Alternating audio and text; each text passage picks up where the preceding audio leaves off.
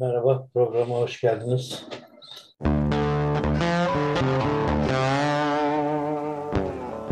Dünkü canlı yayında yüzüme nur gelmişti ya, normal ışık vardı. Ee, sonunda çözdüm. Ee, ilk defa teknik bir sorunu oğluma danışmadan çözdüm. Çünkü bu evde iki tane kedi var. Gerçi onun evinde de var ama o laptopla çalıştığı için kapatıyor pek sorun yaşamıyor. Ben masa başıyla e, bilgisayarıyla çalıştığım için efendim orada bir tuşa devamlı basmış bir tanesi ve benim normal bu işte ışığı iyice açmış. Tabii onu e, düzeltmek için e, başka bir kamera sistemi var. Ona girmek lazım. Şu anda da bir şeyler deviriyor. O sisteme girmek lazım. Fakat e, bu internet sistemi öyle bir sistem ki bir sistemde kamera açıksa diğer sistemi açmıyor. Kamerayı ikimize yönlendiremem. Bir haklı. Evet e, öyle bir şey yapmış. Neyse e, esas konuşmak istediğim bu değil tabii. Cumhurbaşkanlığı seçimleri e, CHP'nin ve Millet İttifakı'nın adayı devamlı konuşuluyor. Kim tarafından konuşuluyor? AKP tarafından, Cumhur İttifakı tarafından konuşuluyor. Cumhur İttifakı o altı parti yerine devamlı bunu tartışarak onların boşluğunu dolduruyorlar. Onları boşluğunu dolduruyorlar derken şikayet etmiyorum. CHP niye e, kendi adayını belirlemedi işte diğer partilerle konuşup ben adayım ya da şu aday demedi falan filan bunu tartışmıyorum. Bundan da şikayetçi değilim. Zamanı olmadığını da biliyorum. Ama e, benim kafamda iki tane soru var, iki tane de cevap var. Bu ne demektir? Benim kafamda iki tane aday var. E, Millet İttifakı buna göre karar almalı. CHP de buna göre karar almalı. E, şimdi e, önce şuna e, gelelim. E, Kılıçdaroğlu neden Cumhurbaşkanlığını istiyor? Bunu tartışmak gerekiyor. Kılıçdaroğlu daha önce CHP'nin başına birisi gelmek isterse bunu ben bir gün açıklayacağım diyor. Tabii onun dışında aday olanlar oluyor ayrı mesele. Ama kendi kafasındaki kişiyi açıklayacağını daha önce söyledi. Sonra bu çok tartışılmadı. Bu hemen hemen hiç tartışılmadı. Şimdi ben kendi kafamdaki iki adayı söyleyeyim. Birincisi Kemal Kılıçdaroğlu. Bana göre düzgün bir adaydır Cumhurbaşkanlığı için. İkincisi Ekrem İmamoğlu. Ekrem İmamoğlu. Ama Ekrem İmamoğlu'nu e, Cumhurbaşkanlığına e, düşündüğümde söyleyemem. Bunun nedenleri var. Eğer bu sistemde yani bu sistemi değiştirmek istiyorlarsa Millet İttifakı önümüzdeki seçimlerde e, iktidara gelip de bir geçici dönem olarak addedip o döneme iki yıl, bir buçuk yıl işte anayasayı değiştireceğiz diyorlar ya bu bir yıldan iki yıl arası sürer. Büyük olasılıkla bir buçuk yılda tamamlanır sıkı bir çalışmayla. Bunu yapmak istiyorlarsa hiçbir şekilde Ekrem İmamoğlu'nu düşünmemek gerekiyor. Neden Ekrem İmamoğlu'nu düşünmemek gerekiyor? Ekrem İmamoğlu siyasette geleceğin Cumhurbaşkanı olup bir dönem ya da iki dönem kalıp ondan sonra e, bir kenara çekilecek yaşta değil. Bu iki kere iki dört. İmamoğlu e, bundan sonra CHP'yi genel başkan olarak götürebilecek yaşta ve bu CHP'yi e, biraz daha yüksek potansiyele taşıyacak e, bir kişilikte. Yüksek potansiyele derken e, yüzde 25'lerden yüzde 40'ları bahsetmiyorum. Türkiye tabanının, Türkiye halklarının e, sosyal demokrasiye bu kadar sıcak bakmadığını hepimiz biliyoruz. Yani e, bugüne kadar yapılan bütün seçimlerde e, bir kere Ecevit dönemi var. E, o da e, tek başına iktidar olma şansını elde edememiş dönem. Onun dışında hep aynı oy oranlarında kalmış. %35'lerden %25'lere düşmemiş. CHP'ye oy veren tabanın bir kısmı Kürtlerle birlikte olup aynı orantıdaki tabanı e, HDP, DEP, DYP, işte HDP olarak devam ettirmiş bir kitle var. Daha önceki e, seçimlere bakın, e, internetten girin Google'a. Kürt bölgesinde CHP'nin nasıl milletvekili çıkarttığını 80 öncesi göreceksiniz. Şöyle söyleyeyim. Sırrı Sakık, Ahmet Türk, bir kişi daha var şimdi aklıma gelir. Sevgili, arkadaşım, avukat. Bunlar hep CHP'den gelmiyor. Ya il başkanı olmuşlar ya e, Hatip e, Hasip Kaplan. Ya il başkanı olmuşlar ya o dönemde CHP milletvekilleri falan filan.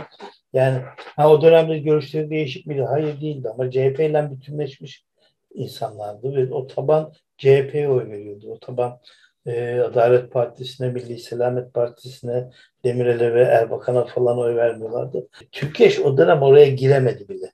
Böyle bir, bir miting denedi, giremedi bile. Bu, bunu bile biliyoruz. Bu geçiş döneminin adayı Kılıçdaroğlu olmalı. Kılıçdaroğlu geçiş döneminin adayı olduktan sonra parti başkanlığından istifa etmeli ve partinin e, başına tabii bu CHP'nin bileceği iş bu benim e, düşüncem sadece. Ekrem İmamoğlu'na teslim etmeli. Meral Akşener'in söylediğini CHP içerisinde Ekrem İmamoğlu yavaş yavaş söyleyebilmeli. Nedir? Ben geleceğin başbakanıyım diyebilmeli. Ha, eğer bu sistemde bu iki yıllık, bir buçuk ya da iki yıllık sistem içerisinde şöyle bir karar çıkarsa ki benim desteklediğim, daha önce de yazdığım karar Türkiye'de uygun olabileceğini düşündüğüm karar yarı başkanlık sistemi çıkarsa o zaman bu sistem çıktıktan sonraki adayın İmamoğlu olması ondan sonra e, parti içinde başka bir parti başkanı ve başbakanın hazırlanması gerektiğine inanıyorum.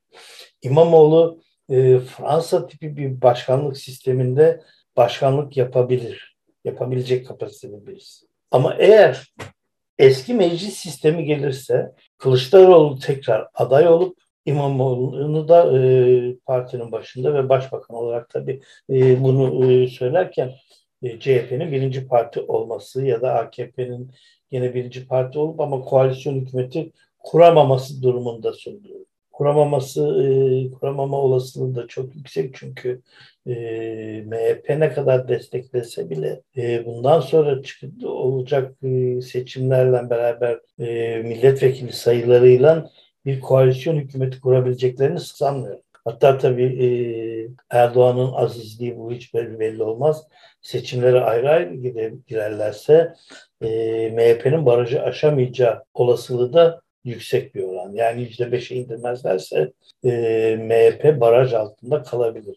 Ya da e, sınırda kalabilir. Yani aynı e, bundan önceki seçimlerde tam yüzde on alarak sınırı ancak geçmesinden e, örneklen %7'de ancak kalabilir. Orada da milletvekili sayıları çok ciddi bir şekilde düşebilir. Tabii MHP'nin itirazından dolayı e, bu dar bölgeye daraltılmış bölge sistemi olmadığı için AKP istediği e, milletvekili sayısına ulaşamayacak. Ha, tabii bu e, iddiaları söylerken e, Kılıçdaroğlu'nu ben e, hala Erdoğan'ın Cumhurbaşkanı adayı olmayacağını, yerine başka bir aday koyacağını e, inatla söylüyorum. Bunun nedeni de e, seçilememesi halinde yargılanma olasılığının en aza indirmek için milletvekili adayı olup e, dokunulmazlıktan faydalanmaya çalışacak. E, böyle bir e, durumda e, ne kadar hala mahkemeye gönderme e, yetkisi varsa meclisin bile bunlar çeşitli pazarlıklarla belli bir dönem atlatma yoluna gidebilir. En azından bu şansı elde edebilir Erdoğan. E, bunu e, bir kenara atmaz diye düşünüyorum. Ha, Binali Yıldırım'ı aday yapar diye hep söyledim ama bu Falyalı'nın ölümünden sonra uyuşturucu kaçakçılığını ve diğer kirli işleri İzmir merkezli çekecek Erkam Yıldırım e, dedikodularından ve duyumlarından sonra aynı şeyi yapar mı yapmaz mı onu e, bilemeyeceğim. Ama e, Erdoğan zaten kendi yerine birisine aday koyduğunda AKP'nin hiçbir olasılıkla kazanmayacağını düşündüğü için kimin olacağının da çok önemli önemi yok AKP ve MHP açısından. Tabii e, MHP her ne kadar şu anda 2033'e kadar e, Erdoğan'ı başta tutmak için her şeyi yaparız diyorsa da e, ben erken bunamadan evet, Bahçeli'nin önümüzdeki kongrede MHP'nin başından alınabileceğini de e, iddia ediyorum. Bunu e, bir sonraki programda daha geniş konuşmak istiyorum. Evet, benim iki adayım var e, Millet İttifakı ve CHP açısından. Geçici dönem ve parlamenter sisteme geçilirse eğer direkt parlamenter sisteme geçilirse Kılıçdaroğlu diğer bir şekilde e, anayasayı değiştirmek için seçilecek mecliste önümüzdeki seçimler için gene aday Kılıçdaroğlu bu sistem yarı başkanlık sistemine çevrilirse eğer ikinci dönemde İmamoğlu parti başkanı ve e, Cumhurbaşkanı adayı olarak e, seçime girmeli diye düşünüyorum. Aynı Putin'in yaptığı gibi yarı başkanlık sisteminde tabii bu gene CHP'nin bileceği iş Kılıçdaroğlu tekrar parti başkanlığına dönüşüp başbakan da olabilir. Bu olmayacak diye bir şey yok. Evet, CHP'nin ve Millet Partisi'nin iki adayı var. Nedenleriyle hangisinin hangi şekilde aday olması gerektiğini düşün, anlatmaya çalıştım. İmamoğlu önümüzdeki seçimlerde Cumhurbaşkanlığında harcanacak bir kişi değil. Harcanacak bir kişi değil derken burada e, Kılıçdaroğlu harcanacak kişidir anlamında söylemiyorum. Kılıçdaroğlu bu sistemin değişmesi ve bu sistemin gitmesi için çok ciddi çaba sarf etti. O yüzden de şunu söylüyorum. E, Kılıçdaroğlu bu önümüzdeki dönemdeki Cumhurbaşkanlığı gerçekten hak ediyor. Yaptığı yanlışlar, şunlar bunlar hepsini bir kenara atıyorum. Türkiye'nin e, bir sistem değişikliğine gitmesi için bir takım şeyleri hiç tartışmak istemiyorum şu anda. Ama bu sistemin değişebilmesi için bu kadar çaba harcayan birisinin e, harcanmadan bu geçici dönemin başkanı olmalıdır diye düşünüyorum. Bu harcanmak olmaz ama bu sistemin başına Ekrem İmamoğlu'nu getirirseniz daha uzun yıllar siyaset yapabilecek birisini harcamış olursunuz. Şöyle bir şey var. O anayasayı değiştiremeyecek gene böyle ortada bir rakamla geldiğiniz zaman 5 yıl bu sistemden kalmak zorundasınız. Yani tabii bir takım transferler şunlar bunlar falan olmazsa ben normal e, medeni bir sistemde ki olasılıklardan bahsediyorum. Ama 5 e, milletvekili 10 milletvekiliyle anayasa değiştirecek e, noktada milletvekili sayıları çıkarsa Türkiye'de olmayacak yok. Bülent Ecevit bir, bir otel toplantısıyla 11 milletvekilini Adalet Partisi'ne istifa etti, hükümet kurdu.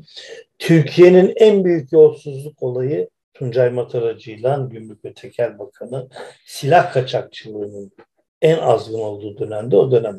Türkiye'nin en büyük para, rüşvet, her şeyin bol olduğu meclis davası o dava oldu. O yüzden Türkiye'de olmayacak şeyler. E, ee, 11 transferden iki tanesi birisi de Hilmi Üçgüzar Yüce Divan'da yargılandılar ve mahkum oldular.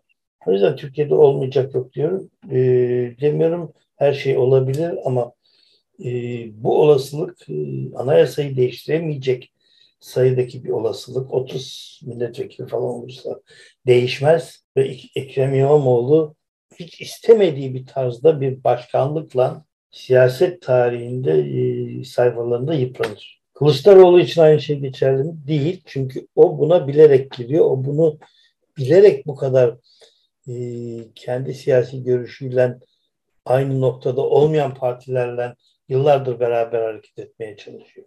Kılıçdaroğlu bir sistemi kurtarmaya çalışıyor. İmamoğlu siyaset yapmak ve bir şeyler yapmak istiyor. Yani Kılıçdaroğlu diğerini istemedi mi? İstedi ama bu döneme denk geldi. Aynı benim hep yıllardır söylediğim 68 kuşağından 78 kuşağının arasındaki fark gibi. Bizim o kadar çok üstümüze geldiler ki 78 kuşağından o kadar çok savunmada kalmak zorunda kaldık ki biz onlar kadar entelektüel büyüyemedik. Biz mücadelenin daha fazla silahlan tehdit edilen tarafında olduk. 68 kuşağı sadece bir kısım e, akıncılar, MHP'lilerin, ülkücülerin o zaman çok fazla olmadığı bir dönemde yaşadıkları için çok daha değişik, çok daha aydın, çok daha entelektüel bir noktada yaşadılar ve doğal olarak da bu halk 68'leri bağrına bastı. Biz 78'lerden nefret mi etti? Hayır etmedi ama bizi o kadar bağrına basmadılar çünkü. Çünkü biz bir savunmadaydık. Bir silahlı mücadelenin içindeydik. Biz her saniye ölmemek için uğraşan bir şey. Mecbur kaldık o şekilde davranmaya. Aynı Kılıçdaroğlu'nun bugün bu sistemi değiştirebilmek, bu faşizme karşı e, bir şeyler yapabilmek için mecbur kaldığı için. Yoksa her parti başkanı gibi Kılıçdaroğlu da tek başına iktidar olup başbakan olmak ister, şunu yapmak ister, bunu yapmak ister.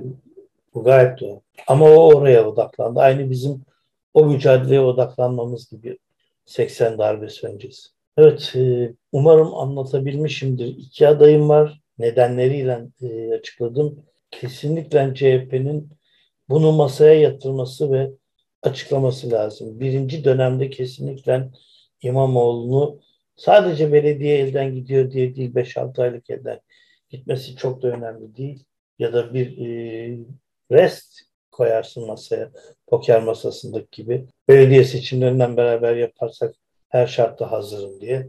O zaman kimse kimseyi de e, bir dönemliğine kaybetmemiş olur. Kaybetse de bir 2-3 aylık bir dönem olur. Bu burada çok önemli değil. Güveniyorsan zaten İstanbul'da Ankara'yı da tekrar kazanırsın. Evet, bir programın daha sonuna geldik. Bir dahaki programda görüşmek üzere. Kedilere söyleyeceğim bir daha ışığı sesi bu kadar bozmayın diye.